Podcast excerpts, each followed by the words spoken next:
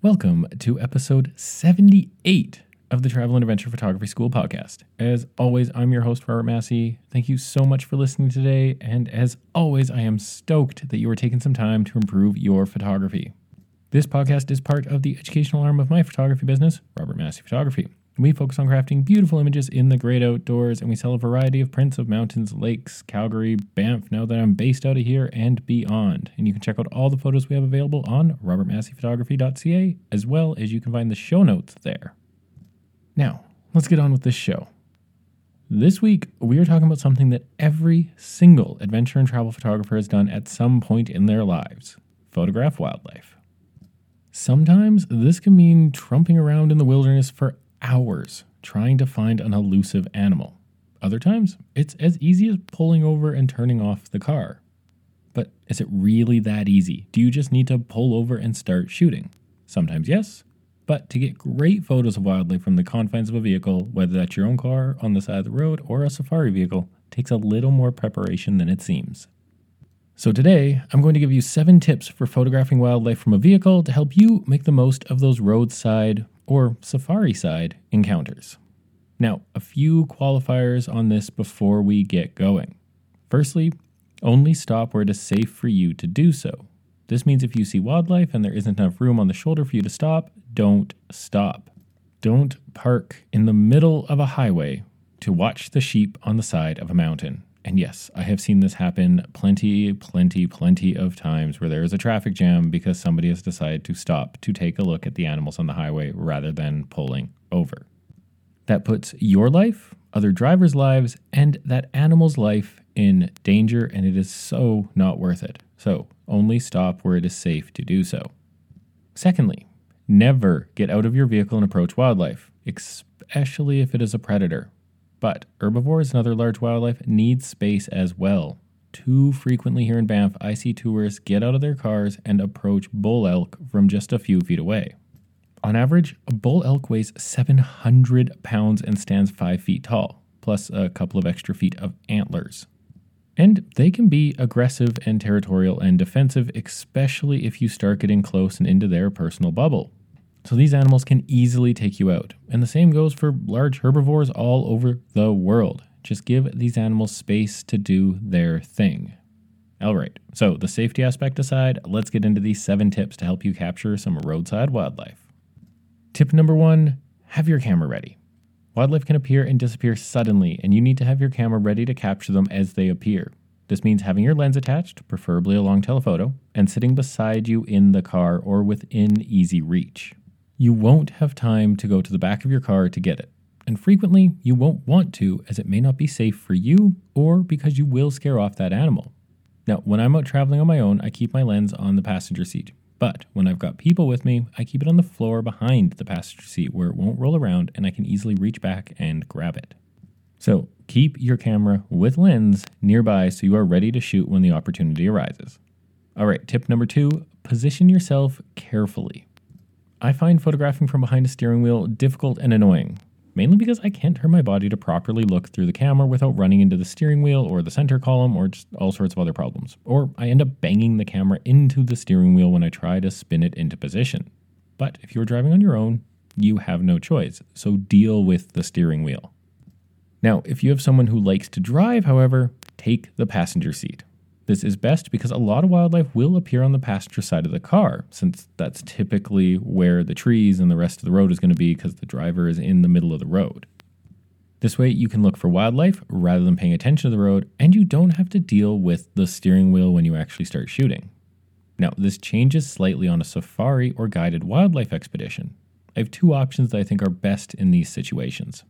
The first is to take the jump seat beside the driver, especially in a safari vehicle, a safari ranger needs to always have the animal in their sight lines, so you should have uninterrupted sight lines of the animal as well.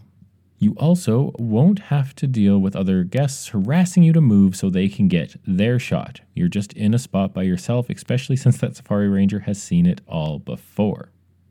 Now, my second favorite position in a safari vehicle is if you can get a bench totally to yourself or with just your significant other or the person you're there with. This gives you a ton of flexibility to see the animals regardless of which side of the vehicle they are on, and you have space to leave your camera bag out to switch gear more easily. This isn't always possible in safaris because there's lots of other people around typically, but if you can get that chance, I absolutely love doing this. All right, so you're positioned properly, you got your camera ready. Now it's on to tip number three that's to steady your camera. Hand holding a long lens is difficult and can add quite a bit of shake to your images. Add to that the fact that most animals are coming out at the late and early hours of a day, and even if you crank your ISO, you're shooting with slower shutter speeds just because of the light. So typically, this is where a tripod would come in handy. But inside a car, a tripod is basically out of the question unless you've got a customized vehicle setup or something like that. Most vehicles, a tripod is out of the question. So your best option here is a beanbag for your window. You can get a tripod that hooks up to your window frame, but they are insanely expensive, especially when compared with the beanbag option, which is super reasonable and economically priced. Now, these little beanbags are designed to straddle the two sides of a door with a little flat piece on top. And they come in a variety of shapes and sizes, meant for different camera lengths and also meant for different door sizes. So you roll down your window, you toss the beanbag over one side, you keep the other side on the inside, and you have a flat surface for your camera to go down on. And on most of these little beanbags, you can also mount any type of tripod or panning head, which means that you can have your camera set up in seconds to start shooting and have a great stable position that functions almost exactly like a tripod. And that actually brings us to tip number four, which is windows. So, on that beanbag front, to make these work, you need to have your windows rolled all the way down. Now, this is a lot easier in warm locations in summer months than the rest of the year, but it is almost a necessity if you're going to be out shooting wildlife and actually specifically hunting for them. Having your windows rolled down means setting up your shot faster, and you won't have to remember to turn your vehicle back on if you forgot to roll down the windows when you turned it off. And if you're close and photographing a skittish animal, the sound of your window rolling down may be just enough to scare them off. So be smart, and have your windows rolled down and ready to go so that you are ready to set up in seconds. These wildlife roadside encounters can come and go in seconds. So the faster you're ready to shoot, the better, and the less noise and movement you're making, the better as well, because animals will take off very quickly. On that skittish animal front, tip number five turn off the engine. Once you get yourself into position, shut off your car. This has two benefits to it. Firstly, cars shake when their engines are running. This can run up and into your camera and inevitably add shake to your shots, especially when shooting at those slower shutter speeds. And remember, that beanbag that you're using is touching your car, which means your camera is touching your car, so shake can come through from your car. Secondly, you won't be disturbing the wildlife on the side of the road nearly as much. This makes them much more likely to stick around and return to their natural behaviors, meaning you have more chances for better shots. And thirdly, you're helping out the environment by not running your engine, and you're also helping out your own wallet by not wasting that gas. So, all in all, turn off your engine when you get there. It's going to be a much, much better experience shooting. All right, going on to tip number six embrace zoom lenses. Yes, embrace the zoom. Primes typically do offer better image quality, but when you are shooting inside a limited space like that of a vehicle with limited room for movement, a zoom lens will be your friend. These give you more flexibility in every sense of the word. If an animal is close to you on the side of the road, you can easily zoom wide and capture it. If they are further off into the trees, zoom in and you've got it. It's the most practical solution for shooting from a car. Now, these lenses are also typically smaller, meaning they're easier to maneuver in the tight confines of your vehicle. And these are also amazing for safaris because of that size savings. A, if you're flying there, you might actually be able to get it into your carry on. Hopefully, you don't have to put it down below but also when you are out in the crammed safari vehicle with other people, being able to move your lens around easily without taking them out will just benefit everybody and your shooting. Now, a few of the most popular zoom lenses for wildlife photography at the moment are the Tamron 150 to 600, Canon's RF 100 to 500, and Sony's 200 to 600. These are all fantastic and wonderful lenses that really you can get for any system, and you can get mounts and adapters to be able to use them as well. So go looking for that right zoom lens that's going to let you shoot some wildlife.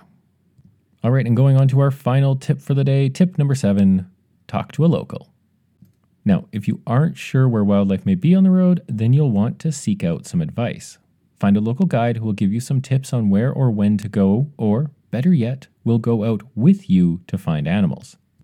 Local trackers and guides offer you the best chance of both seeing the animal and not causing it undue stress because they will help you understand how to approach and safely photograph it. This keeps you safe and this keeps the animal safe as well. Win win win situation because you get fantastic photographs at the same time. Plus, guides are a wealth of information and they may provide you with some of the best tips for how to find these animals. So, basically, don't be afraid to ask for help. It's the only way you're going to get it, and it's probably better than driving around aimlessly for hours on end wondering where the animals are. So, reach out to a local, find out where the animals are at, find out how you can photograph them, and what you can do to help keep them safe and keep this natural environment beautiful and as wild as can be. And that's it. Quick tips for you today for seven tips for photographing wildlife from your car. Thank you so much for hanging out and being here with me today. As always, I really am stoked that you are growing your photographic knowledge. If you've got something you want to learn about or you just want to talk photography, get a hold of me on Instagram at Robert Massey Photography. And you can find the show notes for this episode at robertmasseyphotography.ca slash show notes. Now, get out there and go on an adventure. Maybe go find some wildlife, but be safe about it. All right. Bye for now.